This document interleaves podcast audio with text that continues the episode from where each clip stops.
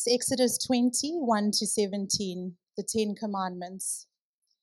And God spoke all these words, saying, I am the Lord your God, who brought you out of the land of Egypt, out of the house of slavery. You shall have no anything that is in heaven above, or that is in the earth beneath, or that is in the water under the earth.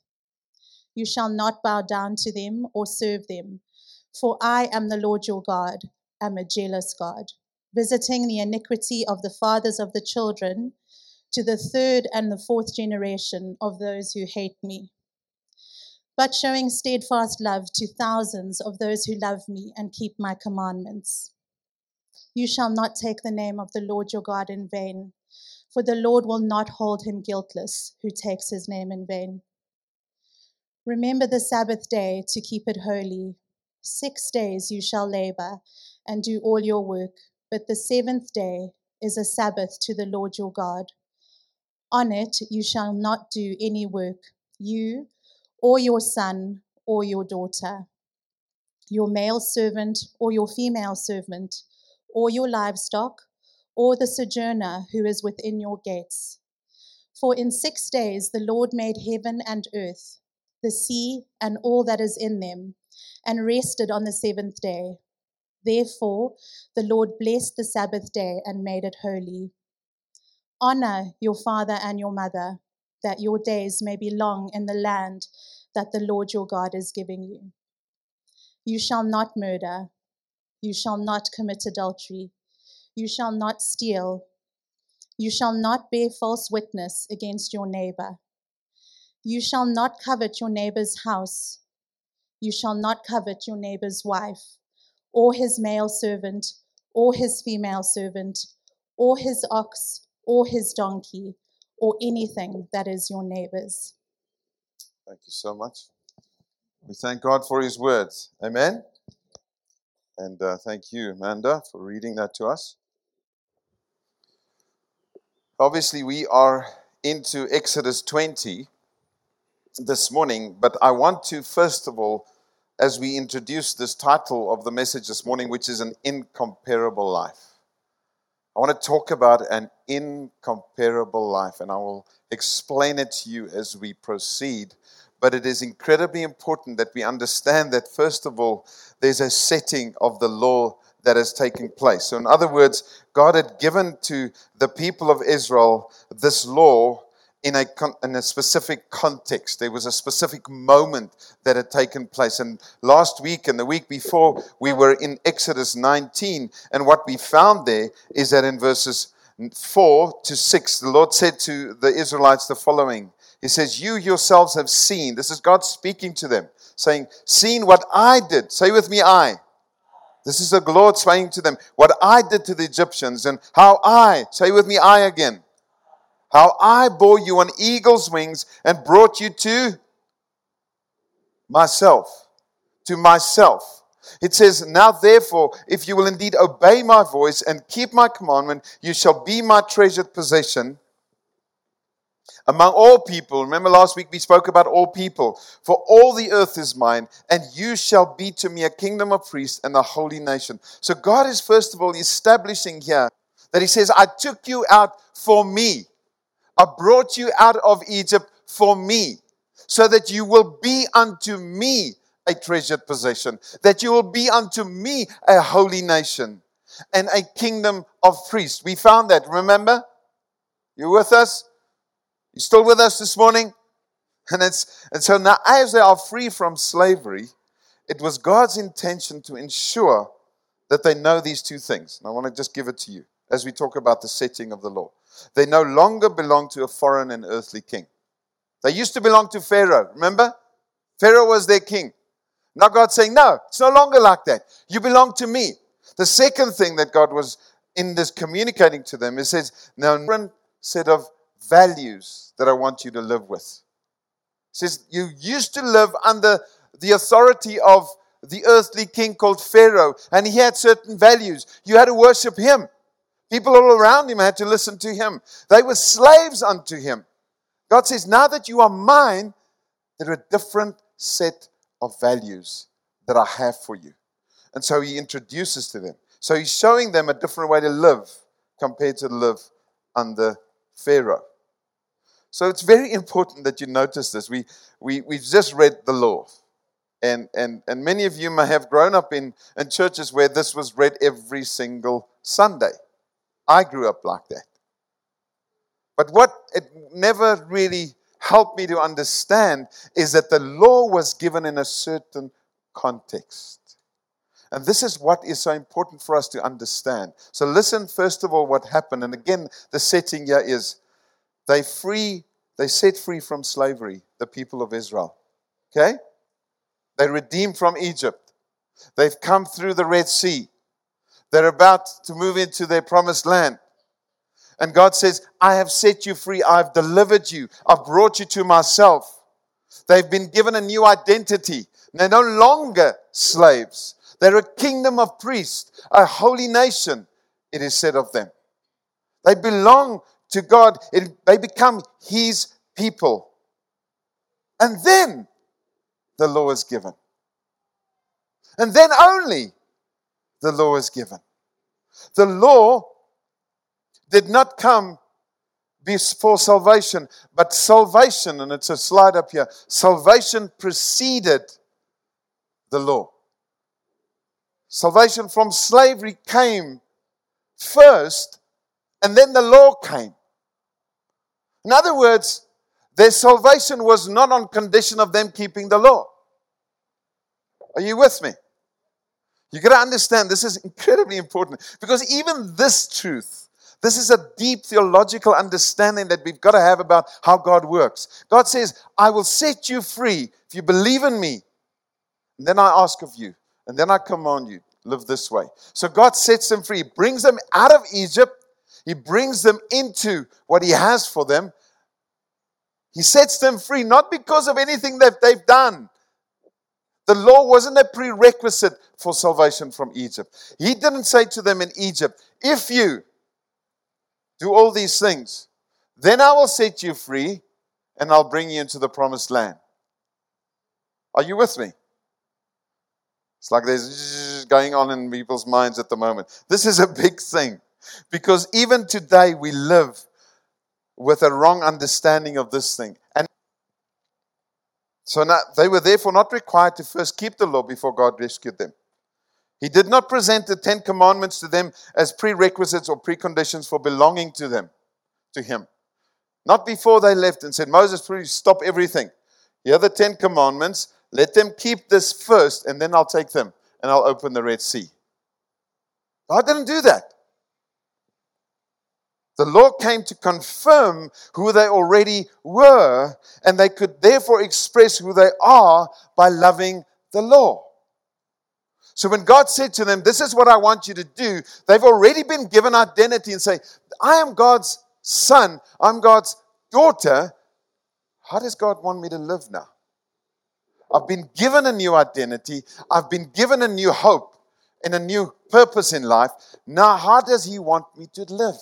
It's not, you can become mine if you do this. And I don't know how many of you have grown up and still perhaps today understand this to be about your faith in God. That you can, you need to do these things. You need to do the 10, and then you can be. Now, faith in Christ a belief system in Him gives us a sense of belonging. And then that changes our behavior. But it's not, hey, first of all, you know, you've got to change your behavior, then you can belong to people, and hopefully you can start believing in Christ. Now, here we see God did all the work, and they had to do just, they just followed. They just walked out with Moses, and God promised them. So this is the setting of the law, all right? Exodus 20 comes after 19. Hopefully you notice that. Hopefully you also notice what happens in Exodus 19 and all the preceding chapters. That God did all the work. And he didn't tell them only on condition of if you you know do the following, then you can have freedom. His laws came after he had done all the work. And so, what happens now, this is the new covenant that we need to talk about, and this is the next point. I want to talk to you about the beauty of the law. Because this morning, I want to present to you this incredible, incomparable life. That there's nothing like this. But if you're stuck at, oh, it's the law, oh my goodness, it's all these conditions to being whatever, then you miss out on something that is absolutely incomparable. And so we got to talk about the law and the beauty of it. And so today we, we understand that God initiated everything, didn't he? Jesus did like he did here. God did. He went out and he rescued it, the people from Egypt. And so you and I are stuck in our sin. Jesus is sent. He, God initiates everything and he sees that we're in dire need. So he steps out and he says, Oh, I have to do something. They can't save themselves. You and I can't do that. So God takes the initiative and he sends his son, Jesus, so that salvation could come. And then out of salvation, we enter into a relationship with Christ if we accept that Jesus had died for us. And by the way, relationship with God is available for all, but it's not experienced by all. Shall I say that again? Freedom from sin, relationship with God, heaven as an eternal destination is available for all, but not experienced by all. Why? Because all need to still make a decision. Every single person need to make a decision whether they will accept what Christ has done for them and make it personal in their lives. And you, my friend, here this morning, if you've not done that, it's still available for you, but it may not be real to you yet unless you accept it as this free gift. Salvation comes to us freely. God delivers us from sin freely. The price was paid by Jesus on the cross. And then this incredible miracle happens. And I want to take you to Jeremiah chapter 31. Because in Jeremiah, it talks about what I've just referred to that something happens. Because if we consider just Exodus 20 and the laws that Amanda just read to us, remember where they were written on? How many of you can tell me? They were written on stone. Right? They were given to Moses on stone, on tablets. And, and so these things were written on a hard core um, material. But here in Jeremiah 31, when it talks about what you and I will experience, listen to what Jeremiah is telling us. Jeremiah 31 and verse 31. That's easy to remember. It says, Behold, the days are coming, declares the Lord, when I will make a new covenant with the house of Israel and the house of Judah. A new one, meaning there was another one already in place. Okay? New means that there's something that's old. He says in verse 32 Not like the covenant that I made with their fathers on the day when I took them by the hand to bring them out of the land of Egypt. That's where we are in Exodus at the moment. And God's saying to Jeremiah, I'm doing something new to my people and for my people and will. It says, My covenant that they broke. We know that that happened. Though I was their husband, declares the Lord. In verse 33, he says this For this is the covenant that I will make with the house of Israel. After those days, declares the Lord, I will put my law not on tablet and on stone anymore, but I will put my law within them, and I will write it on their hearts, and I will be their God, and they shall be my people. So clearly, we're seeing here that God is saying, the way that I want my people to live is not to abandon the law. But they're not going to have it on stone or on tablet or on places in buildings and at home where they, oh my goodness, I've got to just not forget those things. God says, when I come and from within. And so these laws, these commandments that I give you, I will not present them to you on stone and on tablet, but I'm going to do a spiritual work in your heart that you will understand the beauty of the law, not from sight, but from within that you want to say, God, I so love you, therefore I want to do these things. I want to, because what have you done for me?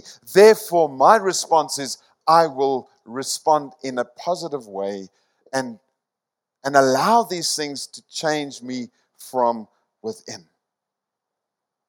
So it becomes engraved in a place where we desire to do what is right and not first leads. And it's like, no, I want to do them. No, it's like, oh my goodness, this is a, a terrible thing to consider. It's too difficult. And where the law in the past perhaps have, have been offended, offensive to me and I couldn't keep it, now God says, I'll write it in your heart. And this is where we are as a New Testament believers. You and I don't have to walk around it with on our phone, like, oh God, please just let me be reminded of your law. And I've got to just look at that every now and again. No, I'm not under that. God comes and He writes the law of God in my heart. That when I look at someone, I have the best intention for that someone. That when I consider God, from within my heart, I say, Yes, I don't want to have any other foreign gods in front of God, before God. Laws, we don't need to. No, no, Jesus would come and I'll show you how Jesus had, particularly the Ten Commandments, Jesus repeated them throughout the Gospels. And he actually said, You know what? If you love me, you will obey me and you will keep. And so, what is amazing, we even see in the Old Testament where people had faith in God, God started doing this in their hearts and gave them a passion and a longing to keep these laws that we've just read out. In Psalm 119, read with me what, what David writes about God's laws. That he doesn't say, Oh my goodness, these things are burdensome, they're too heavy for me, I will never be able to manage. But listen to what he says in Psalm 119 and verses 97 to 99. Just a couple of verses I want to read to you. He says, Oh, how I love your law. it is my meditation all the day. Your commandment makes me wiser than my enemies, for it is with ever with me. I have more understanding than all my teachers, for your testimonies are my meditation. Psalm 100, verse 102, he says, I do not turn aside from your rules, for you have taught me. How sweet. Listen to what he says about the law. the law should not be something we despise.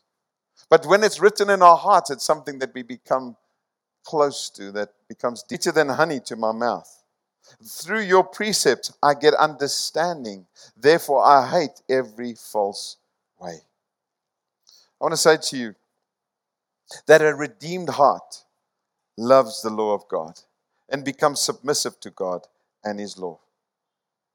It is for this reason that we can never understand, appreciate the law unless we have received and understood the grace of God.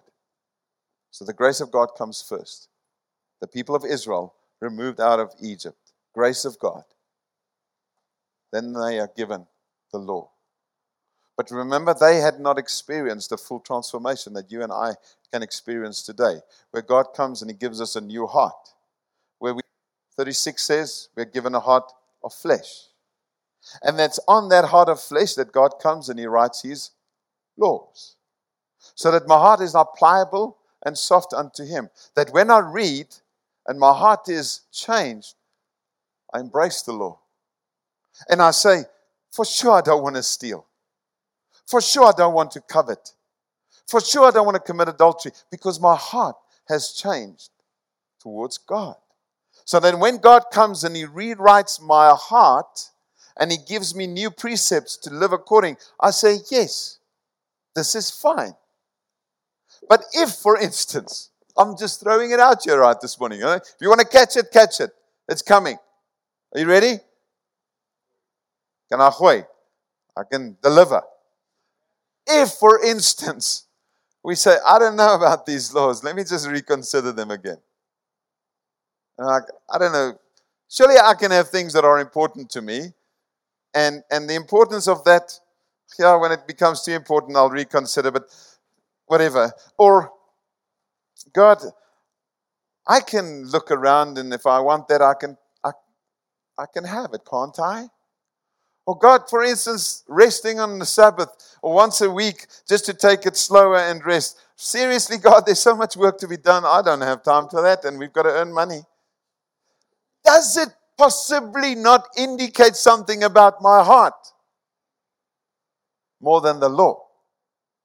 Because if my heart has been turned inside out and it has become soft, and the law of God is now starting to be written on my heart, then surely I'll say, Yes, I see the value of these things.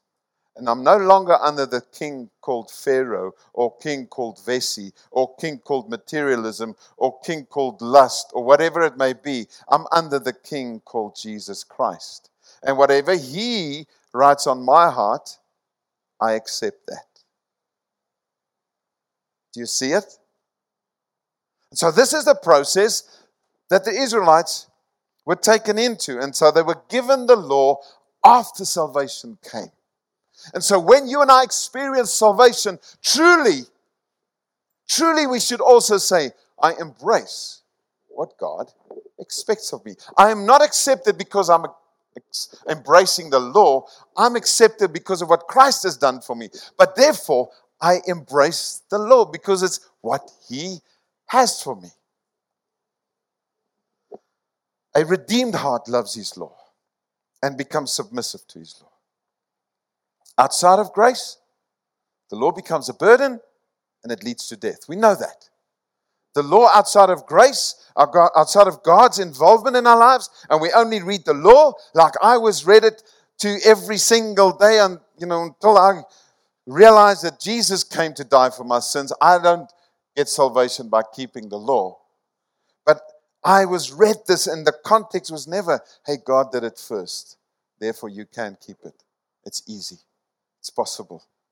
I want to just give you the difference between the moral law, if, or the, the law that was given on this day, Exodus 20, the Ten Commandments, and then there were laws given to Moses, and Moses gave it to the people in the books of Deuteronomy, Numbers, Leviticus. You've read many of those laws. You love reading through Leviticus, isn't it? It's like how we should do this and the unclean animals and the clean animals and how we should have, you know, sacrifices and on all those laws pertaining to it. And, and when this happens and that happens, the things that David writes about that says, I love the law is not necessarily those laws. It's the law that God gave through Moses on those tablets. And so there's a difference between these two sets of laws. The one has not been abolished, the others have been. You've got to make sure that you don't live in, in different worlds. The first thing is that the Ten Commandments provides a moral framework, or as we can call it perhaps a constitution. You know what a constitution is? It's how the government runs and governs the nation, and they should stick to it, by the way. The Ten Commandments provides this moral framework for God's people and expresses his character while the ceremonial law, from the books of Numbers, Leviticus, and Deuteronomy, deals with various purifications, ordinances, rituals, sacrifices, and feasts. Those things were good because they all pointed towards Christ.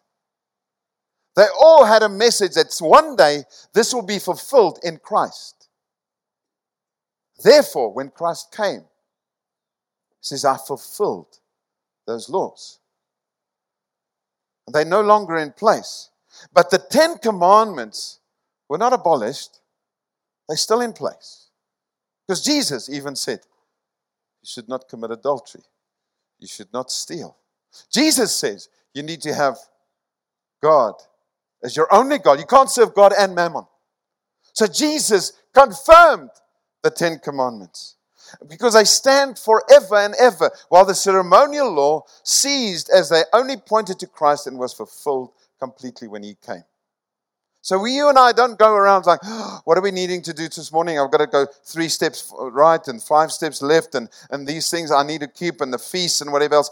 Brilliant feasts, brilliant things that they did in the time, all pointing to Christ those ceremonial laws. But the moral law, the constitution of us as God's people, are still in place.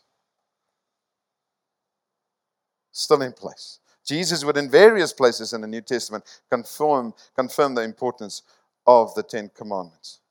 So let me elaborate just on the Ten Commandments quickly, because we've been reading it. So, the actual law, let's look at it. Exodus 20. I just want to say verse 2 in Exodus 20 shapes everything for us. It's the same as what Jesus, when he was about to leave, and in Matthew 28, when he said to us, Go and make disciples of all nations, before that, he makes this statement. He says, All authority in heaven and earth belongs to me. Therefore, I can tell you to go and make disciples. Therefore, when you and I consider making disciples, it's not an optional extra for us, it's a command of Jesus. All right? There was some excitement there.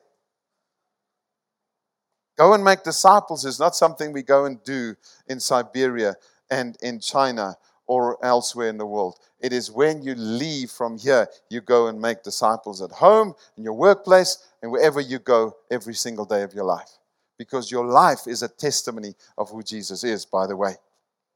So, this in verse 2, it says in Exodus 20, says, I am the Lord your God. See, that's a massive statement. See, if you read the rest without bringing that into context, the rest are all just suggestions. Just why don't you think about these things for a while and just let me know what you think, and I'll just go and ponder upon them. No, it says, you've got to read it in context, ladies and gentlemen. It says, I am the Lord your God who brought you out of the land of Egypt, out of the house of slavery. This is who I am, and this is what I expect. So, okay, there goes that whole optional extra del- um, deliberation. It's like it's not for me to go and consider whether I like it or not.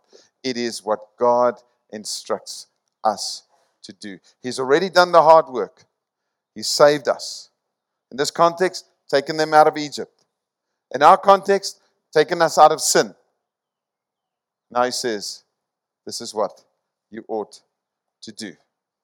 This is the framework. And the first thing He says is, No other gods before me. Just puts it right there in front of us. Makes it clear that no one or nothing should be more important than Him. Boom. Full stop. And you and I can deliberate that and say, well, it's not that important. Well, God says, I've got to be number one. For us to trust in anything more than the Lord is to make that thing an, a God or an idol in our lives. How do we know whether something is an idol? By the way, the Webster Dictionary says this about idols or idolatry it's the worship of idols or excessive devotion to or reverence for some person or thing. That's idolatry. So you're going to say, God says, no other gods before me. Okay, how do I know if there are perhaps any other gods in my life before God? You've got to just consider what it means to, what idolatry means. So, well, it's when there's something excessive, excessive devotion, or a reverence for some person or thing more than God. And it's relevant for you and me to look at. And I'm not going to give you examples. I just want to say to you, it's very possible and it's real because at the moment, worldwide, there's worship taking place. And what we as believers exist for is to help people direct their worship towards God. Because worship is currently taking place everywhere in the world. You see in Qatar at the moment where there's worship taking place. In stadiums of 60 to 80,000 people gathering almost daily at the moment. This afternoon, major pressure on Germany to stay in the, in the race. Because if they lose against Spain, they're out of it. All right?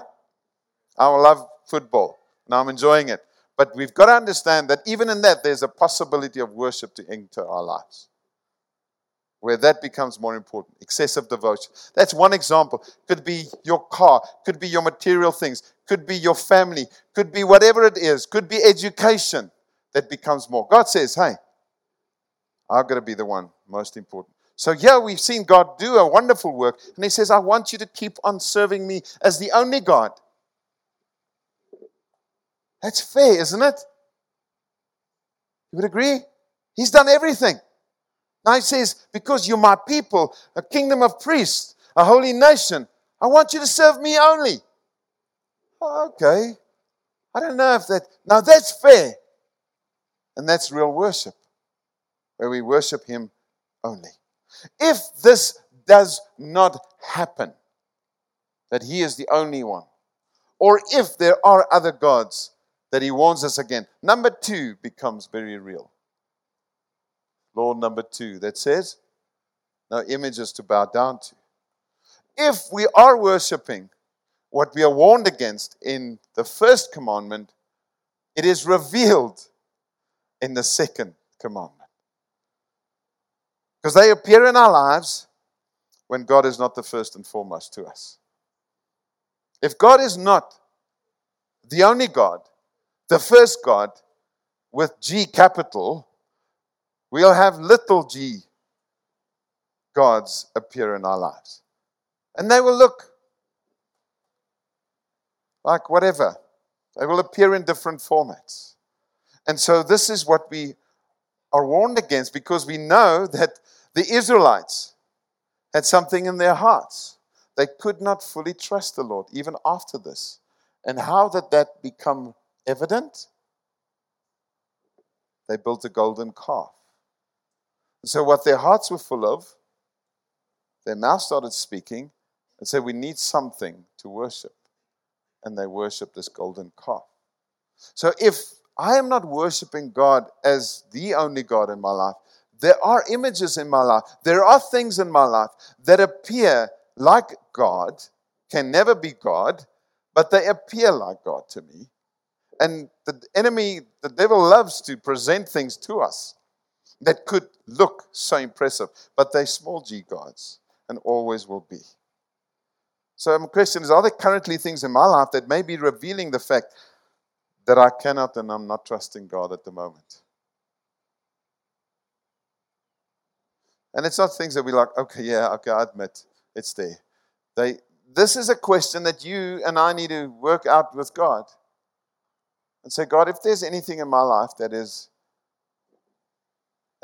that my faith is not fully in you, therefore I can see Gee, God, my garden is beautiful. I spent eight hours a day in my garden. I know it's a simple example, silly one perhaps, but this is mine. Somebody touched that? Oh, they're in deep trouble. It could be a little G. Could be a little G. I don't know if they, maybe a little G in your life that you've got to consider because God did all the work. He says, Now respond to me. Have me as your only God. Don't have any images. The second law reveals the truth of the absence of the first. The second law can reveal, can actually be something that exposes and let us, in our walk with Jesus, consider before Him the possibility of a little g in my life. They're never real gods, but they're things that we exalt to the status of a God and things the devil wants to set up in our lives as more important than God. So, watch against that. Number three, it says, do not take the Lord's name in vain. In vain. And we often think, oh, it's just those American movies where they swear and say, oh, Jesus. And, and, you know, they abuse God's name. But by the way, it's not that, I don't think. It's not about not swearing and not using Jesus' name in vain or God's name in vain. It is so much more. And I want to suggest to you that it for instance, that John Piper, I loved him of his significance. Sure. So we belittle God. The way that we speak about God, we empty him of his significance, of his majesty, of his power. And we talk about God, but the way in which we refer to him actually belittles him. It empties him of his significance. We can talk, we can do that when we talk about God, yet our hearts are empty of affection and honor for him. Jesus warned people and said, You come with your, your mouth and say, Lord, Lord, Lord, but your hearts are far from me. You say one thing, you use my name, but your heart's over there. He says, Actually, that's when we use the Lord's name in vain. We can use his name in vain when we refer to his word. Oh, the Bible. But there's little obedience that follow the mention of his word. We say things, but our heart's over there. We agree. Yeah, yeah, that's true. That's, that's very good. I believe that too about God. Use his name, but my heart's over there. It's two distant things. They're separated from each other. And the thing that separates them is faith and submission and surrender. God, God, you're amazing. We worship Him. We sang songs about Him. His name was mentioned there. How much of that is real in my life? That, my friend, is possibly where we can use His name in vain. We can use His name in vain when we pretend that He is leading us, but in actual sense, we are trying to impress others or justifying our own decisions. Oh, I felt the Lord said, I must do this. And what can I say when you tell me that? But was it really God? Or was it just your own opinion? And you wanted to justify what you're doing? And you say, Well, the Lord said. So if you say that to me, how can I say no? Well, it wasn't the Lord? Really using his name as in submission to him or just in vain? I just throw it out there. God told me to, whatever. oh my goodness. The fourth law, and, and we're hastening through these, but these are so incredibly important, is keeping the Sabbath. And again, many would argue and say, no, this is not relevant to us anymore. And, and we're not in any way proposing that as a church, and, and, and most Christ followers do not propose the fact that we've got to do this strictly and, and as under the law, and you got to from six to six, you don't even go out and you no, the point that I believe God is bringing across is that we need to rest. You need to slow down. But you see, we live in a world where, where, where there's so many compulsions and pressures and, and fleshly desires just to keep on going and, and moving and, and doing things. And God says, I'm addressing that by telling you to keep the Sabbath, to rest. Six days you will work, but you've got to take time out to acknowledge that you're not a machine, that you're not God, and give attention to me, give attention to people. Just give attention to yourself and rest. We're not God. And God, in a sense, it was so weird. I mean, He rested on, after He had done everything. Notice how God also expects those who we have influence over to also be allowed to rest. If you read that not do any work, your son, your daughter, your male servant, your female servant, your livestock, the sojourner who is with you. That's what you've got to do. You've got to allow rest for the people around you too. It's not, oh yeah, I rest, but the people in my company, ah, they're going to keep on working. No, no.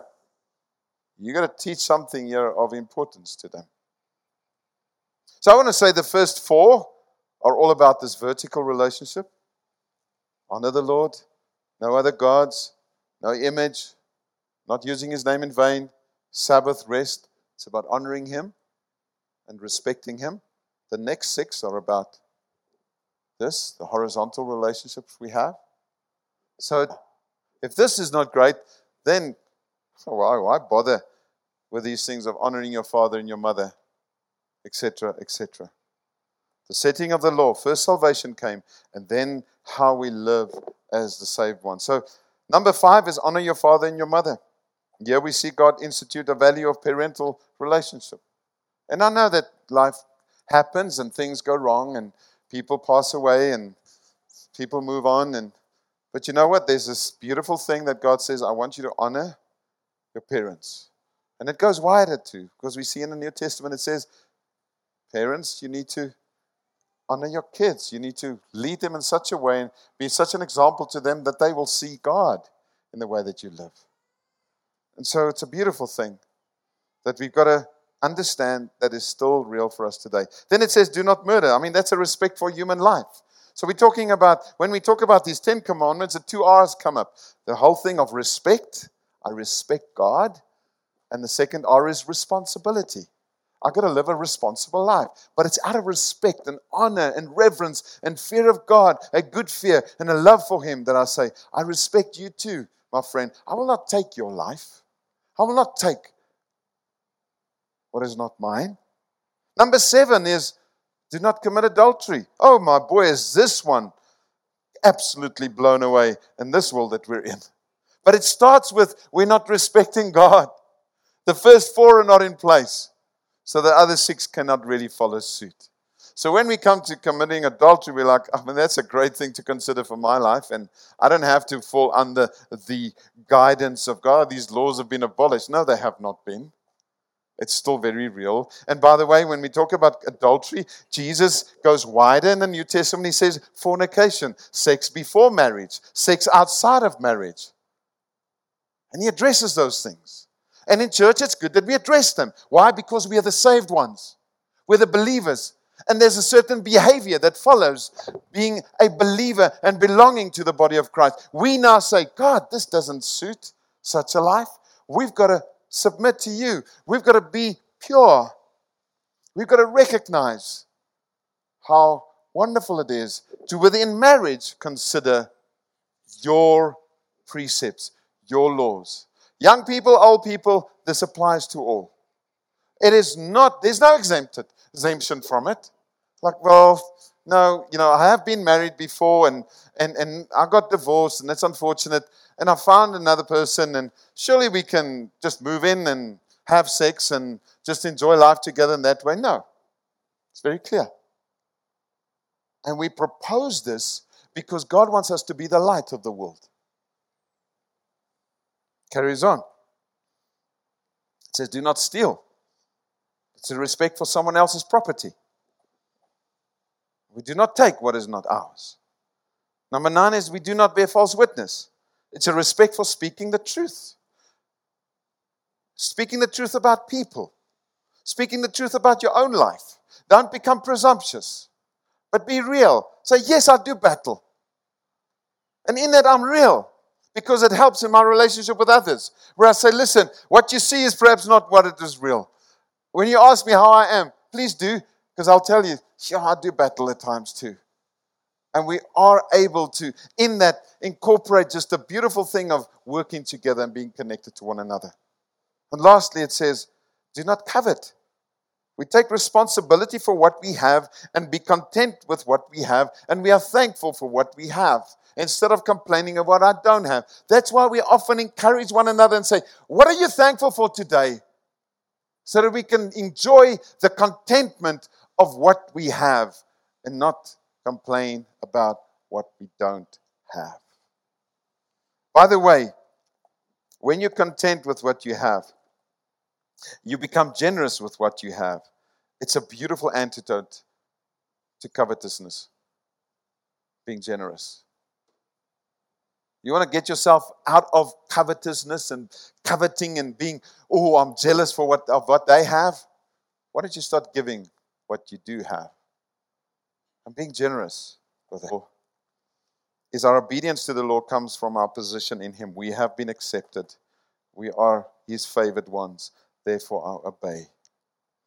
How can we ever attempt at proclaiming our privileges in Christ but not live with the responsibilities as His children and with the respect towards Him and others? He has given us so much. Now there's a responsibility that we live with and a certain respect that we have. I want to close with Matthew 22. Just listen to this. Part of just Jesus emphasizing the importance of the law. That because of what he has done, but because of what we have, this is how he expects us to live. In verse 34 of Silence the Sadducees, they gathered together, and one of them, a lawyer, asked him a question to test him, uh, trying to test Jesus. He says, Teacher, which is the great commandment of in the law? And he said, You shall love the Lord your God with all your heart and with all your soul and with all your mind. Actually, he's saying, no God before him. It's a different way of saying it. No other God before me.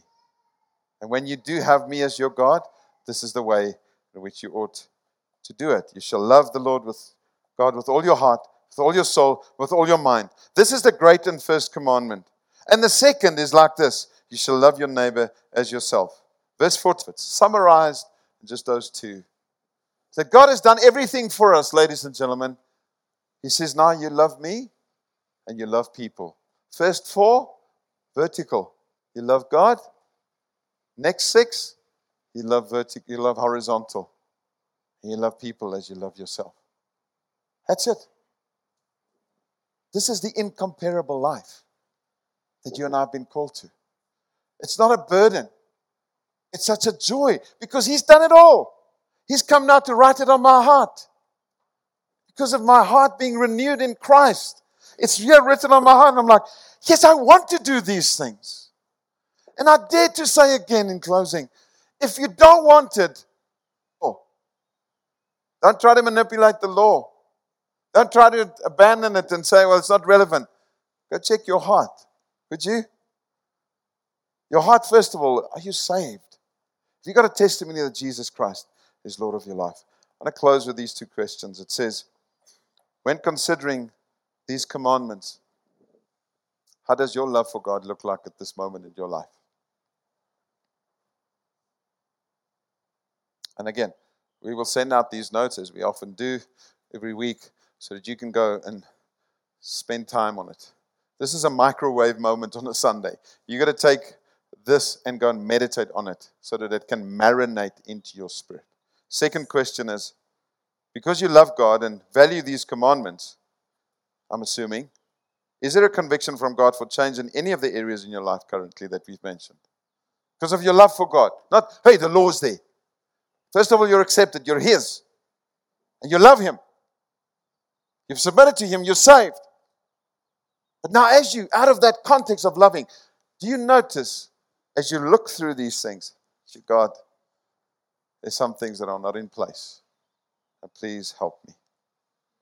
I want to pray that God will truly help us to be faithful in every single area because this is the incomparable life. There's nothing that can compare to this. He's done it all. He's changed my heart. David says, like honey on my lips, to my lips is your law. How could he say that? Because his heart was changed. May it be for us too. God, I pray this morning that your law will never be a burden unto us, a set of rules that we have to try to stick to. But Father, thank you that we will understand that we've been accepted by you, we've been given new identity, we've been saved. And out of that, Lord God, you have changed our hearts, you have made it soft like flesh, and now you've come to rewrite our hearts and you've written on our hearts your laws so that when we wake up in the morning and we consider sin, then our when we enter into a particular situation and, and there's an offer on the table that we know could lure us into a sinful lifestyle, Lord God, your spirit within us, who has written the law on our hearts, as Hebrews 8 says, I thank you, Father, that we will be guided not by our flesh, but by the Spirit in those moments. That we will truly be your people and live this incredible, incomparable life. God, I trust you for it. In Jesus' precious name. Amen. Amen.